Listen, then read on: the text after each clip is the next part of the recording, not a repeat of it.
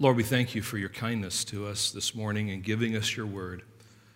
And we ask, Lord, that now that you would fill us with an awareness of what you desire, that our hearts would be humble and sensitive to what you are going to say to us through your word and by your Holy Spirit. And Lord, what we, what we know not, would you teach us? What we are not, would you make us? And Lord, what we have not, would you give us in Jesus' name? Amen. Thank you. You may be seated.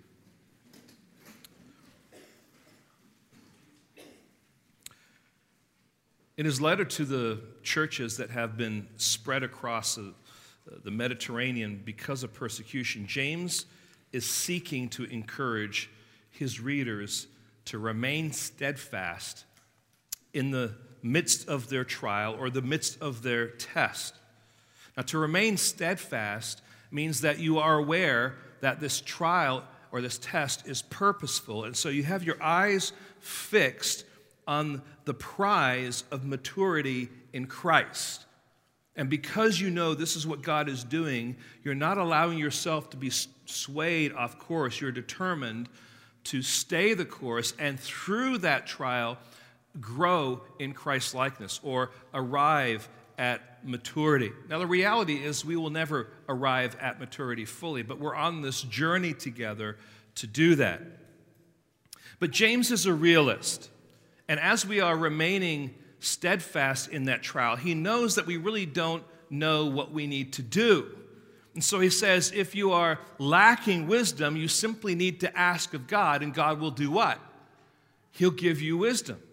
And God then gives us wisdom by virtue of His Word and reveals Himself in that Word, and He implants it in us. And, and in the beginning of this book, He talks about the fact that believers are those who have had the Word implanted in their hearts, they are regenerated.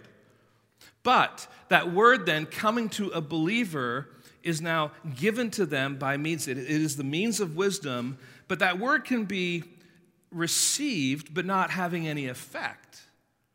And so there's a responsibility on our shoulders to receive the word of God no matter what the test is and to have it work on our heart to such a point that that word now is bearing fruit in how we think and what we say and how we behave. And so, this is the process that James is giving us through chapter 1. In chapter 1, it's all about, again, remaining steadfast in that test, looking for wisdom, allowing that wisdom to affect our heart to the point that we are now changing and living in such a way that would evidence maturity and growth in our life. In chapter 2, then, James jumps into the first topic of his letter, which he's already planted the seed for in chapter 1. And he's addressing the specific test or trial um, to reveal the genuineness of our faith. He does that through, through the, this book. But in chapter 2, verses 1 through 13, in particular, he is dealing with the subject of showing partiality. And in un- unpacking that subject, he uses an illustration talking about a rich man comes into church, a poor man comes into church. The assumption here is that they're both unbelievers, they're coming to the assembly, but they are treated in completely different ways. And he's pointing out the fact that our, our natural sinful hearts will tend to want to treat the rich person with partiality, with favoritism, because we're attracted to the things that maybe that rich person can bring. We can think of it corporately, where we can say, oh, look, it would be great to have that person in because we know they'll give and that'll increase you know, our, our funds. On a personal level, we're like, oh, they're rich. We like to be around rich people. Why? It's not just because they're, they're nice people, it's because we might, or they might rub something off that we can catch and we can benefit from, right? So we think of it in those terms, and I think that is true. But it's not just about rich and poor, that's just an illustration of a bigger picture of what it means to show partiality. And what James is getting at is that uh, our lives have been shaped by beliefs and attitudes framed by our families, by our culture, by our ethnicity, by our religion, by our background, and that these beliefs and attitudes become a grid through which we tend to filter how we respond to people. And it all happens in a moment.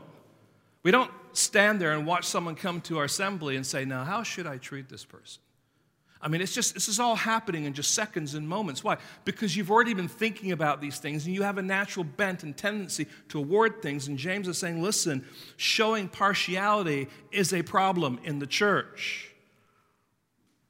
And in today's culture, the, the kind of filters we use to show partiality have to do with things like the color of someone's skin, the level of their education, the town or region uh, in which they live, the kind of accent they have, the clothes that they're wearing, their ethnicity, their gender, their sexual preference, their religious persuasion, their political beliefs, their physical makeup, their attractiveness, their age, and that's just, that's just a short list of things.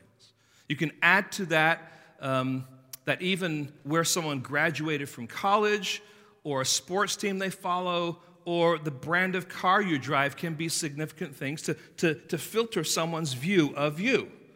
We all do it. And that's the point. He's not saying there's some of you that do this. So identify the some and go and tell them about this. No, the whole point is he's writing to the church say this is a problem. This is our problem. We all naturally tend to do this, but we are now God's children. And because we're God's children, we are citizens of a new kingdom. And that new kingdom is radical. It's different than the world. And we talked last week about what our society needs is not some reform to stop issues of racism and stuff like that. What they need is the gospel of Jesus Christ.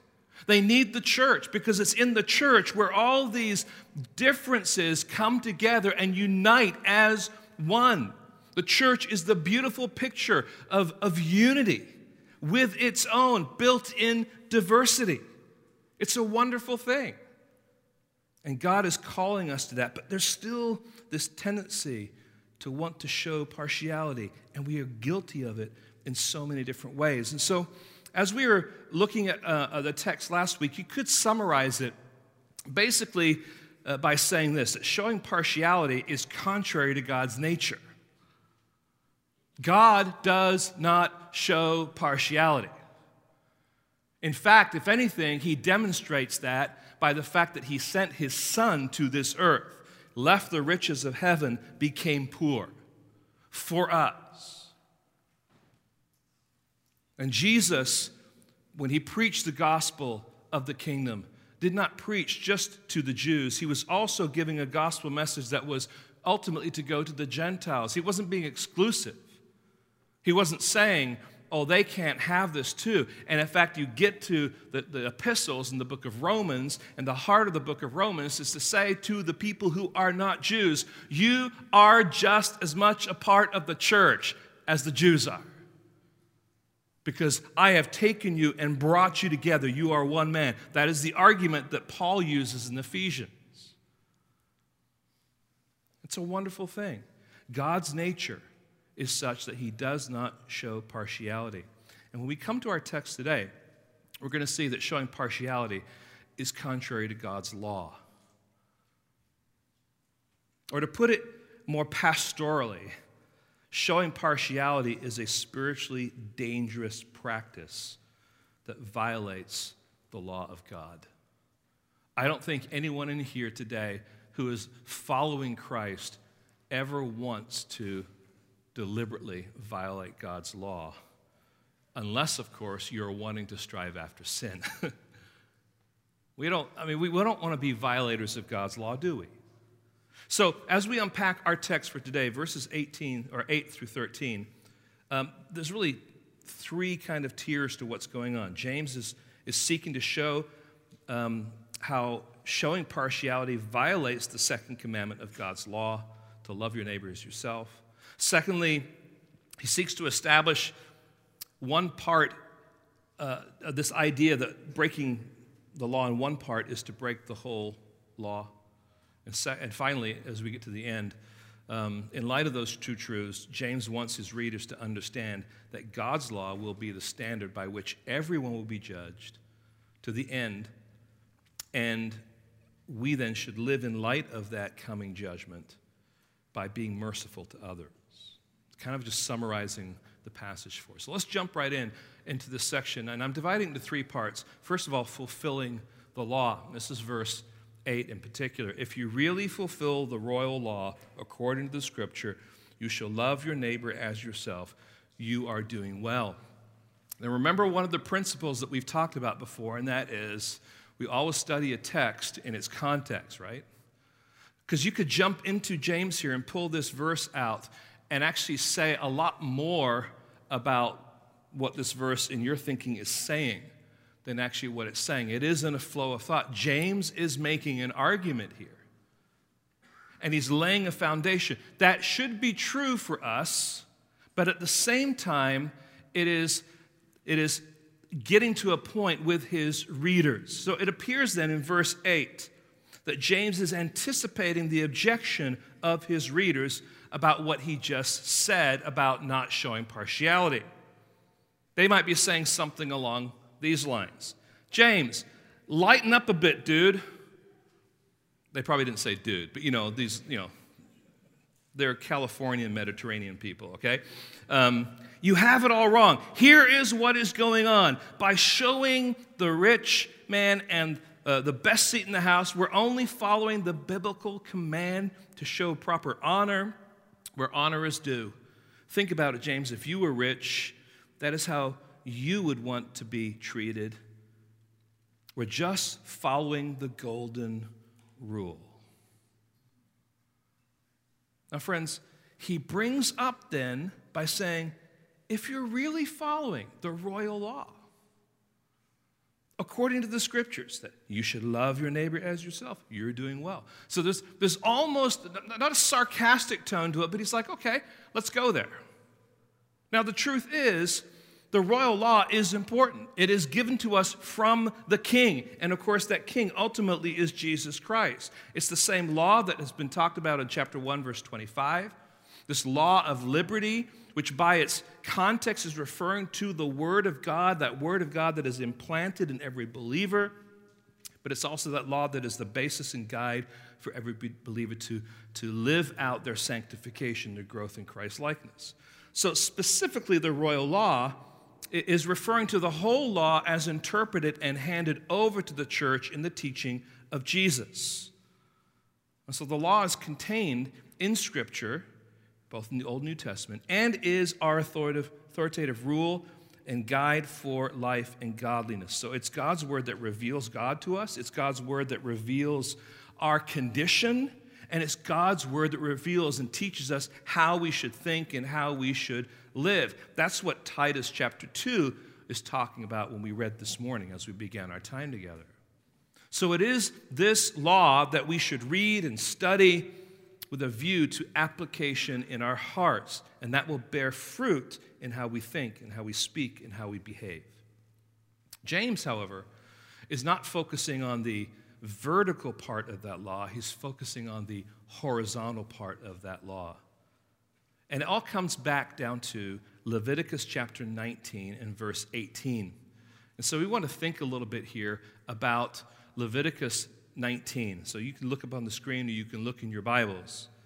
But here's what we find God saying early on then in the Old Testament You shall not take vengeance or bear a grudge against the sons of your own people, but you should love your neighbor as yourself. I am the Lord. Don't forget that I am the Lord. What he's saying is, this is so important for you to understand. He's punching it at the end by saying, I am the Lord. So, this is a command to his people to love their neighbor as themselves. So, the statement, you shall love your neighbor as yourself, is quoted six times in the Gospels, once in Romans, and once in Galatians 5:14, and we're going to look at that. But if you remember from last week, Leviticus 19 also speaks about this whole idea of favoritism. Just a few verses um, before this, literally a few, it says this You shall do no injustice in court, you shall not be partial to the poor or defer to the great, but in righteousness shall you judge your neighbor.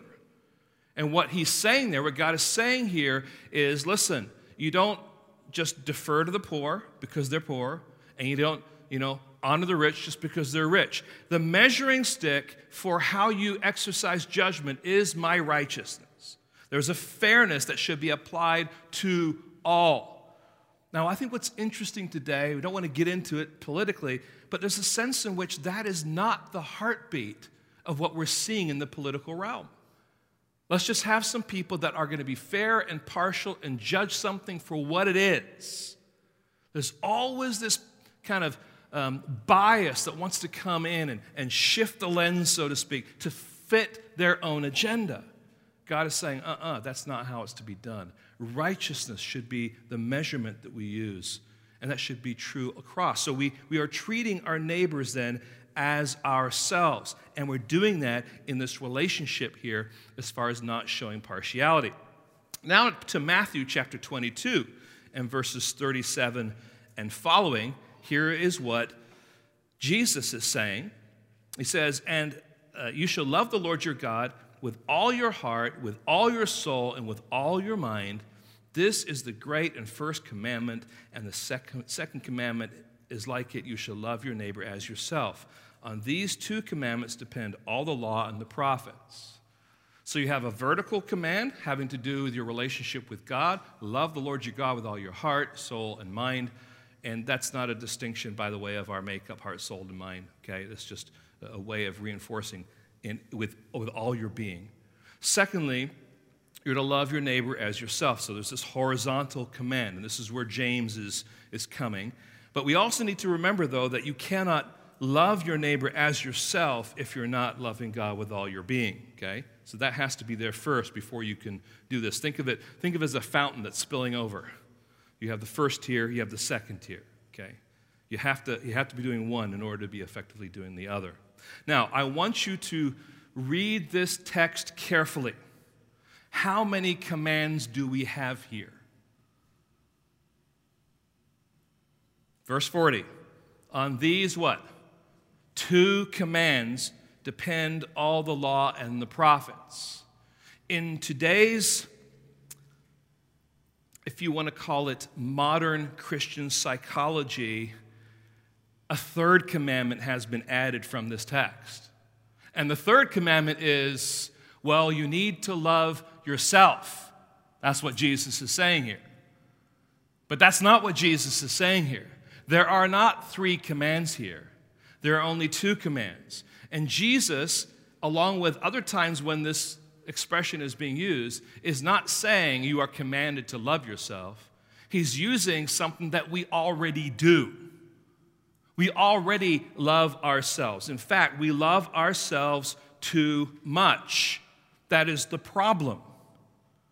See, I think that most people, when they get up in the morning, they take a shower, and then they finally look in the mirror and they respond with a variation of the following word. It's the word, oh. Now, if you're from my generation, the right response that maybe you think people should have is the Arthur Fonzarelli response. And if you remember his response, he was a character in Happy Days, and he was like the cool, you know, guy that would come along, and he would jump in front of the mirror to comb his hair, and it was always perfect. And he would go, "Hey," right? I don't think we go to the mirror and say, hey, I think most of us go there and we go, Ugh.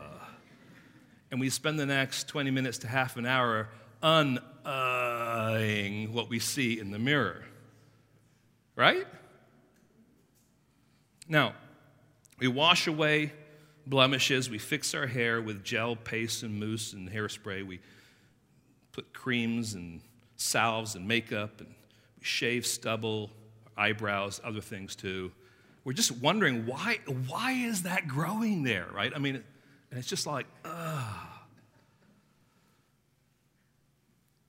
Now, friends, there is a natural tendency then for us to look in that mirror and want to fix what we see. Why? Is it because we don't love ourselves? Or is it actually because we love ourselves? And we, we, we spend our time doing that. Why? Because we care about ourselves in that sense. It's natural, it's part of our natural humanity. It's what the heart uh, of sinful humanity does. It is full of self love. And so here's the point you can care about your own needs, but do you care about the needs of others like you care about your own needs? You care about your own feelings. So show the same care for the feelings of others. You care about your own desires. Do you care for the desires of others? You care about how people treat you. Do you care about how you are treating other people? See, and James is saying to his readers if you really fulfill the royal law according to scriptures, you shall love your neighbor as yourself. You're doing well. Now, friends, it should be our goal. Don't get me wrong, it should be our goal to keep the second greatest commandment. This speaks to all of our interactions with mankind how we speak to them, how we treat them, how we think of them, how we encourage and support them. And it is interesting that we don't usually think of love as a law or an obligation, we think of love as a sentiment. In other words, I'm going to love if I feel like loving. But that's not what we're called to do here. Right? God and Jesus aren't saying, hey, if you feel like loving your neighbor as yourself, then go for it. But don't do it unless you feel like it. I mean, it's not genuine unless you feel like it. You've heard things like that before. No, he's saying, no, this is what you're commanded to do. Full stop. Exclamation point. Your sentimental feelings about loving that person are not the point, except that when you are obedient to God's command, that will produce in you feelings of affection in order to carry out what He's commanded.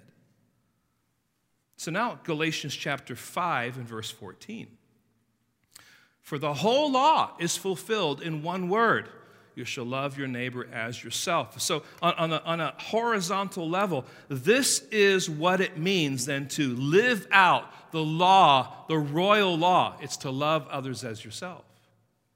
It just encompasses um, all those things that God has revealed, in particular, the horizontal commands that He has communicated to us. So, as we seek to apply it to our lives, we can clearly see that God expects you and me to think and to speak and to act in ways that honor mankind, regardless of the color of their skin, regardless of whether they're rich or poor, regardless of where they might live, and so on and so forth.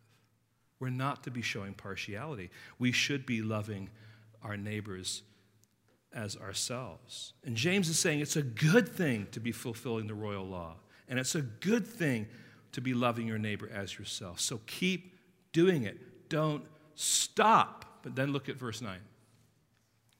But if you show partiality, you are committing sin and are convinced by the law as transgressors. So he's, he's anticipating his hearers saying, listen, the reason we're taking care of these rich people is because we want to show them honor. We want to, we want to flesh out the second greatest commandment to love others. Okay, that's good. But when you're doing that, you are also neglecting the poor. And in neglecting the poor, you find yourself then sinning and you find yourself as transgressors. So let's move now from here to breaking the law. Fulfilling the law is something that we should be seeking to do. And here's the point, guys you and I can't do it. we strive for it, but the reality is that you and I can't do it. Only Christ can do it. But here's the reality I think this is more where we live, isn't it? We're breaking the law. You may be fulfilling the law over here by taking care of and honoring these rich people, but you are breaking the law here by dishonoring the poor. See where he's going? And Kent Hughes speaks about honoring the rich while at the same time slighting the poor. And he says this it is not merely a lack of courtesy, but a scandalous breach of God's love. James now is, is starting to, to turn the screw on this topic. And he's identifying a problem. We've read already in verse 9. If you show partiality, you are committing sin and you are convicted by the law as transgressors. Friends, it's not so much if, it's more the idea of since. You and I will show partiality. And as believers, we need to recognize that we have a tendency to do that, and we need to do our best to catch ourselves so that we're not doing that. But since we do, we need to recognize that when we do, we are committing sin. The idea of sin is the idea of missing the mark. It's a, an, an archery kind of image. Guy goes out to the range and he pulls his arrow back and he shoots at the target and he is consistently missing. We're missing the standard, the target, the goal of God's law. And as such, we are convicted and we're found guilty as transgressors. And that word transgressors is a legal word that means to violate the law. Now, if we're honest, we tend to have a very low view of our own sinfulness we think about this image and we think to ourselves, okay, maybe when I pull out the, bar- the arrow and I, I shoot my arrow, maybe it doesn't hit the bullseye. Maybe it hits one of the rings around the bullseye. But the reality is, friends, you're not even hitting the target. And quite frankly, the owners of the archery range are going to come to you and say, Stop shooting your arrows because you're endangering people all over here because you're nowhere near the target. You're all over the place. See, we have a very low view, like, oh, our sinfulness is not that, but it's just a little bit off. No, it's way off.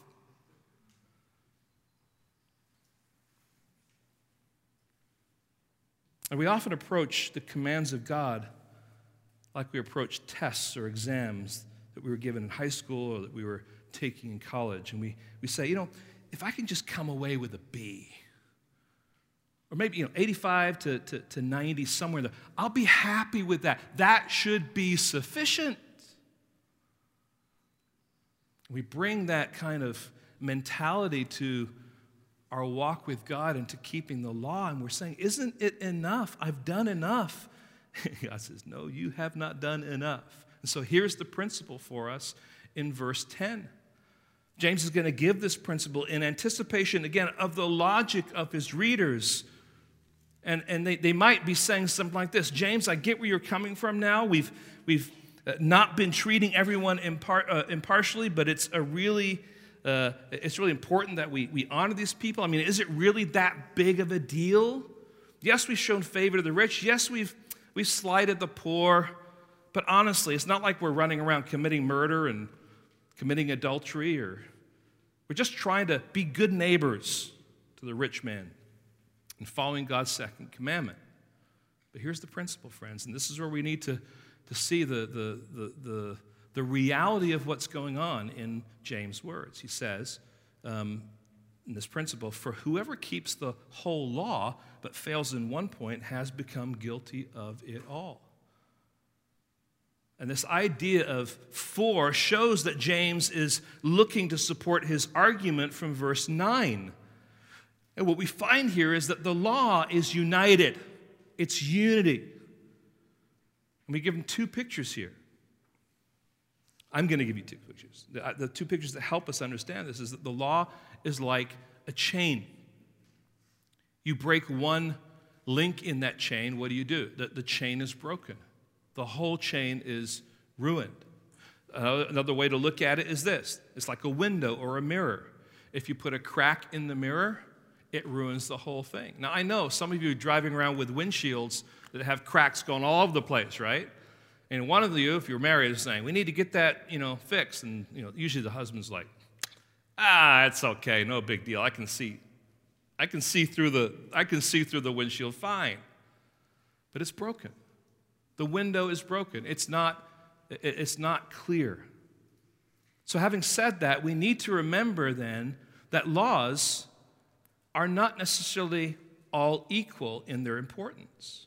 The scriptures teach that some sins are worse than others. The Apostle Paul, in particular, um, in 1 Corinthians chapter 6 and verse 18, says this Flee from sexual immorality. Every other sin a person commits is outside the body, but sexual immorality or sexually immoral person sins against his own body. So there's, there's kind of a difference here about not only where this sin is taking place, but how this sin is actually carried out. Matthew 23, verse 23 Woe to you, scribes and Pharisees, hypocrites, for you tithe mint and dill and cumin, and have neglected the weightier matters of the law justice and mercy and faithfulness. These you ought to have done without neglecting the others. So let's put this together. To think about sexual lust breaks the law, but to actually commit adultery is more serious than thinking about it. You get that? They're both sins. They both violate the law, but one is worse than the other. Or to hate someone in your heart breaks the law, but to actually commit murder is more serious than simply thinking about it. That's not saying one is diminished as if it's not important. No, it is. They both break the law. They're both serious, but one is more serious or is of, of more importance as far as how weighty it is than the other. So that's just kind of a side note to say these chains are broken, but this is all the law. So, what James is saying is that whatever sin it is, it renders you a lawbreaker, it renders you guilty. And you can be a good person in many parts, but if you break the law, you are a lawbreaker, you are guilty. Now, friends, think about this. You have a man who's standing before a judge, and the man is guilty of murder. And this is what he says He says, Judge, I know that I killed that man, and I'm so sorry that I did that. But I've been a faithful husband. I pay my taxes with joy. I have a safe driving record. I cut my neighbor's grass and take out their trash. I serve at my church in the children's ministry.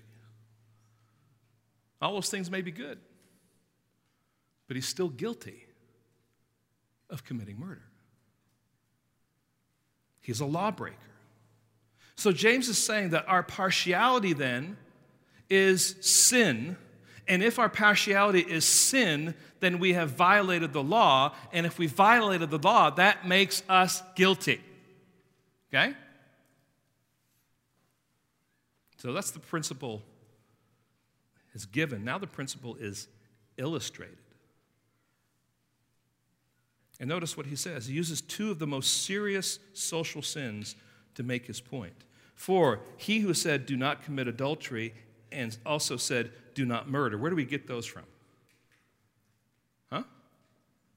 The Ten Commandments. And he says, if you do not commit, to, commit adultery, but do murder, you have become transgressors of the law.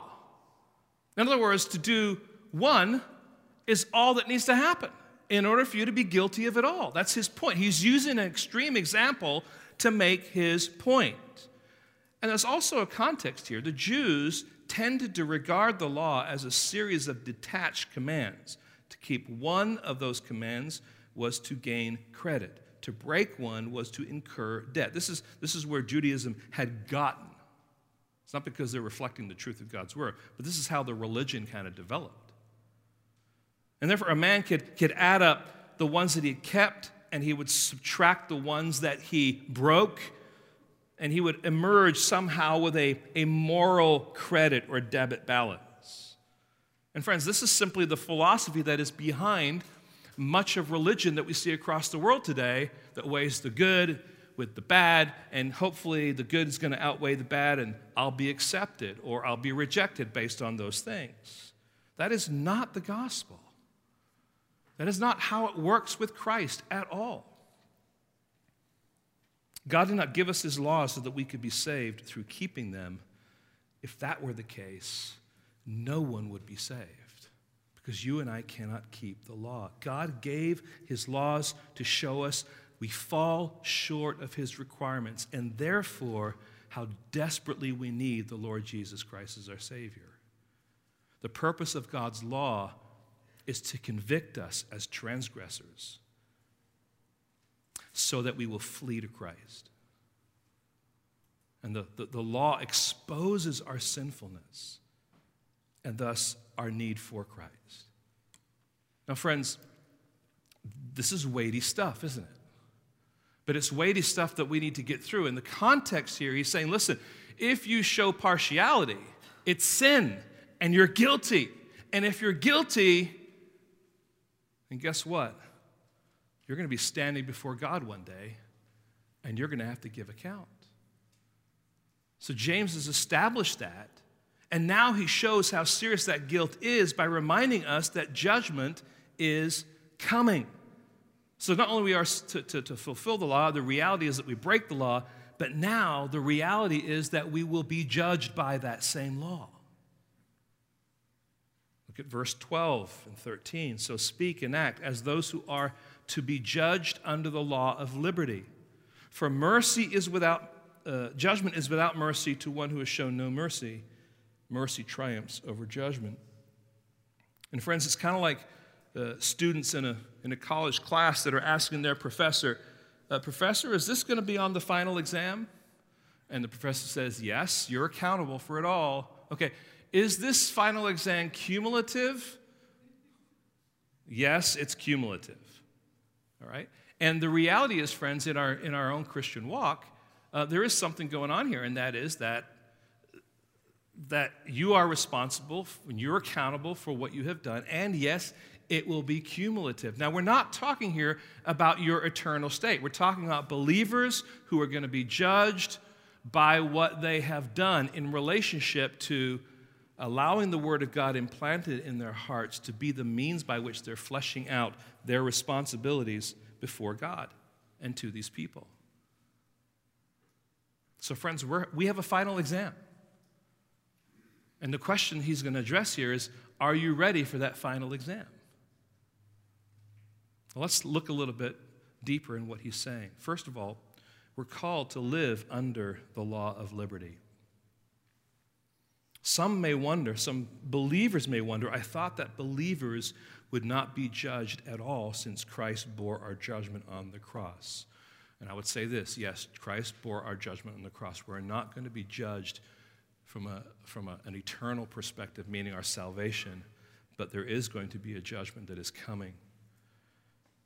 Jesus said in John chapter 5 and verse 24, Truly, truly, I say to you, whoever hears my word and believes um, him who sent me uh, has eternal life. He does not come into judgment, but has passed from death to life. So if you're a believer, you're no longer dead, you're alive. Different category. The Apostle Paul in Romans 8 1 says this There is therefore now no condemnation for those who are in Christ Jesus. Jesus himself has been the one who has taken our condemnation. The wrath of God has been poured on his shoulders. Maybe a way to think about this is this. When a husband and wife stand at the altar and they say, I do, they are entering now into marriage. They are married. That is, that is a fact, that is a reality. But that doesn't mean that their marriage is sinless. they're still going to be issues of sin that they're going to have to deal with, they're going to have to identify, they're going to have to confess. And so that relationship in the marriage is healthy when those issues then are dealt with. So you are not judged at your salvation because Jesus is the one that takes that judgment on you, but there's still now a judgment that awaits you based on what you think, what you say, what you do. We're going to talk a little bit more about that here. So these verses um, here echo the truth that Christ bore the punishment that we deserve for our sin.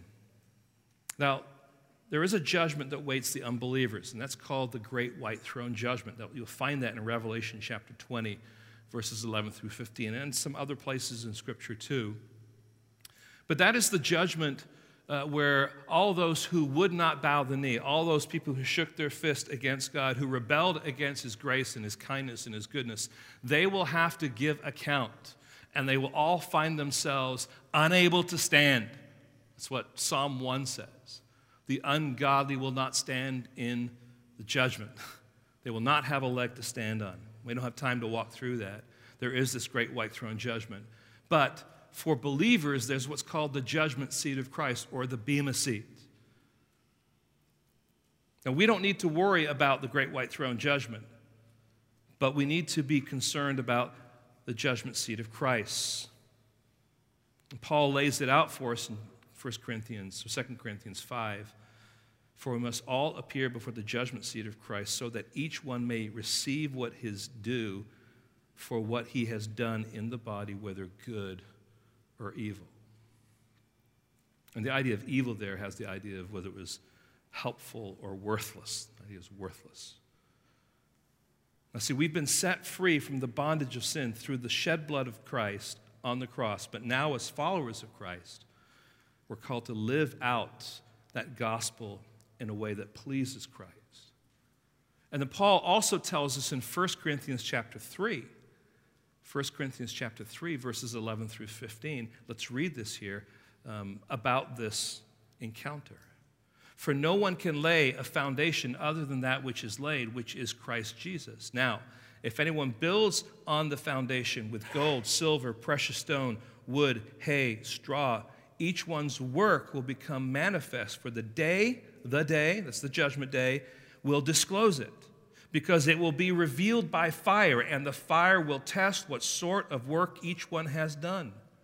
If the work that anyone has built on the foundation survives, he will receive reward. If anyone's work is burned up, he will suffer loss, though he himself will be saved, but only as through fire. So, although our sins have been removed from us through the death of Christ, our lives will go, undergo an exam, an evaluation, a trial by fire. Those things that we have done out of love for Christ, they will be evident and there will be a reward. Those things that were done out of selfish or sinful motives that are worthless um, in God's sight will be burned as wood, hay, and straw. Here's how Kent Hughes describes this encounter this judgment will be no casual prelude to eternity. It will be a solemn time True, some believers' works will be seen as gold, silver, costly stones, but others will suffer immense shame for their wood, hay, and straw. Truly, our work will be shown for what it is, because the day will bring it to light. So, the law of liberty is the law that sets us free. And we live and act as true believers when we have been saved by God's grace and who will be judged on the basis of Christ's imputed righteousness.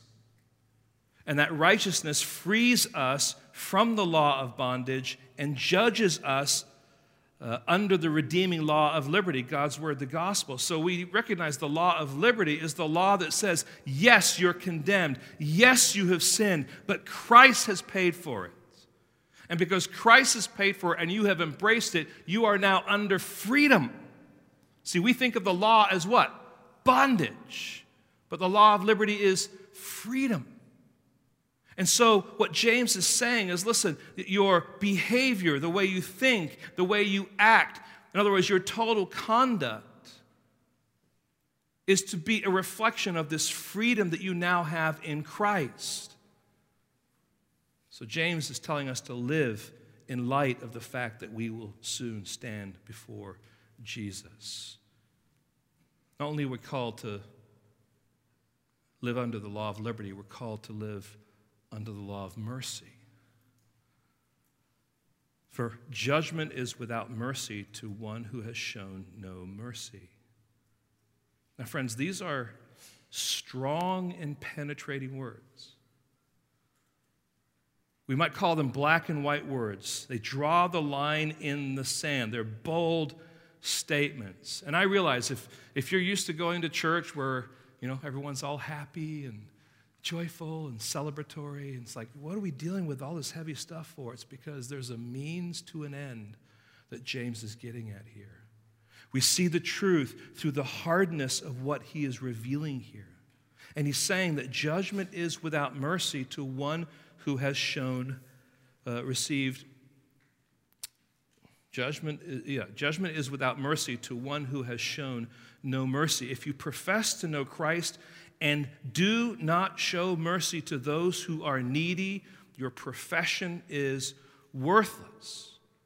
And when you stand before God, you will not receive mercy.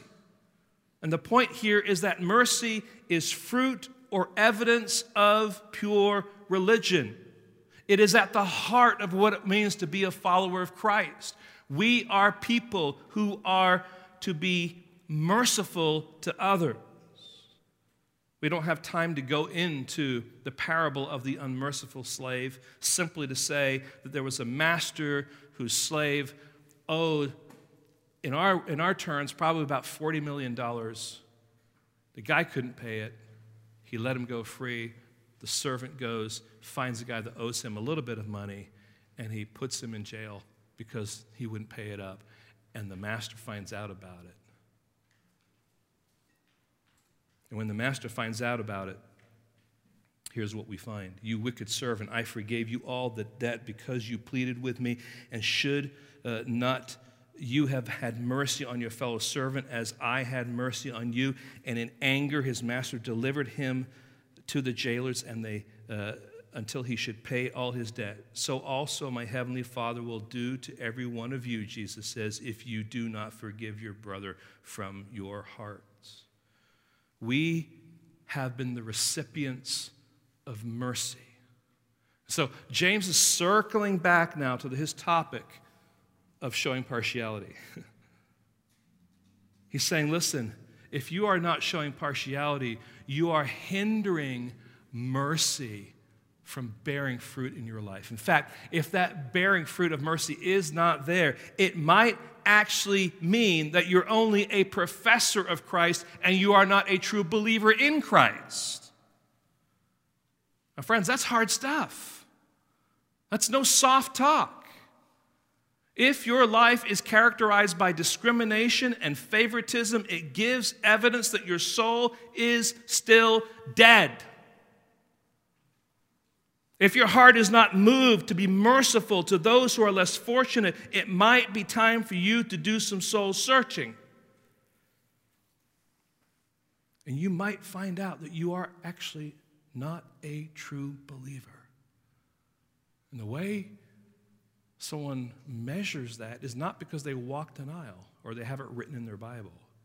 The way a person measures whether or not they're a true believer is by looking at the fruit in their life that comes as a result of the word having its way in their hearts.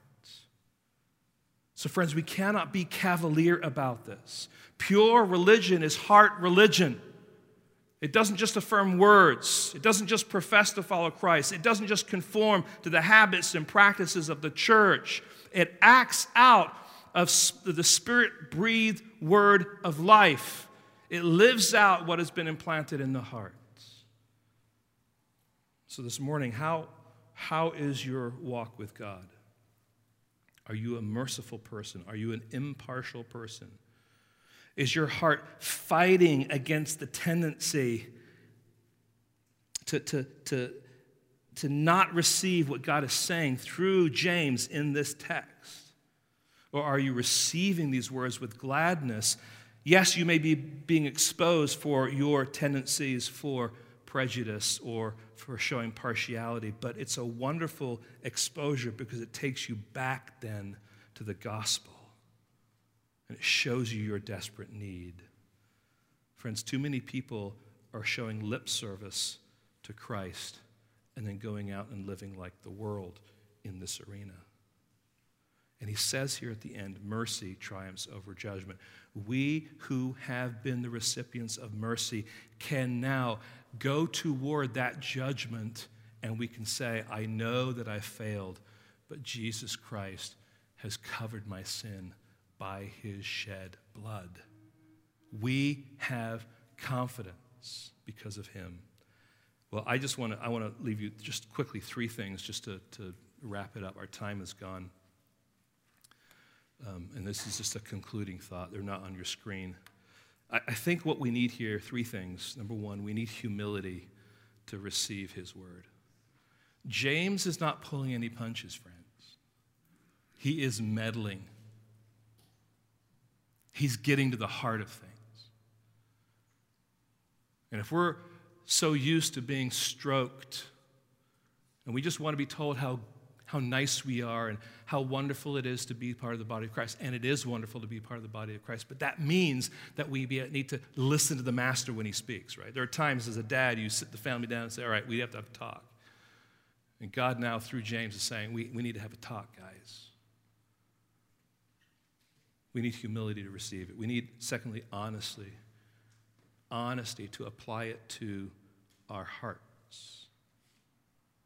So, this is the flow of argument for James humility to receive, but honestly, then, to not just say, oh, yeah, that's, that's true, but it doesn't do anything. So, honestly, that, that, that moves then to application in the heart. Are there ways that you, are there ways that I, are there ways that we as a church are showing partiality? Be honest about it. Number three, with those things being true, humility and honesty, the reality is that we have hope that is found in Christ. To make progress in our progressive sanctification, our pursuit toward maturity, progress that would say, less showing partiality, less tendency to do that. This person with this particular characteristics that somehow for me in my makeup and that goes through my filter seems to be the kind of person I want to avoid, I want to shun, I want to stay away from, now becomes the kind of person that I am pursuing because of the gospel and because of the word of God working in my heart. Friends, we need this hard word so that we can live out in a way that honors God, both personally and corporately. Well, I'm going to pray and then we're going to close without singing just because of time. Um, but let's go to the Lord in prayer right now. Lord, we thank you for your kindness. Lord, we thank you for the, the brutal honesty of a pastor's heart in the person of James as he's writing this. And we just wonder whether this was an issue that he saw personally in the early church. And therefore, he addresses it passionately, boldly, and clearly. Lord, may Gateway Bible Church be a church where everyone is welcome And Lord, that, means people who are unbelievers, people from all sorts of different persuasions, can walk into this church and be received. And we can sit here and we can worship God. They may not be believers, but they're observing it, they're hearing it, and they're listening to the gospel. May we be a kind of church that is comfortable with that, knowing that that is the means by which the gospel is going out to the nations and to all kinds of different people who need it.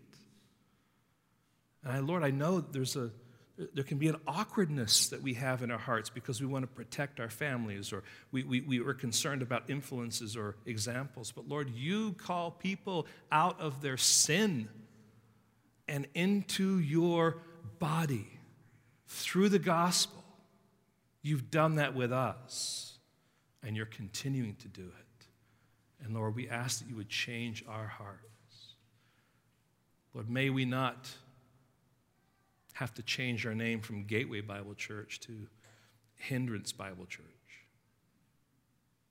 May we be a gateway, an avenue where people from all walks of life can find you, can see you, and ultimately bow down to you because we have been successful by your grace by your counsel to not be partial, but to be very impartial and to be welcoming for your gospel kingdom purposes.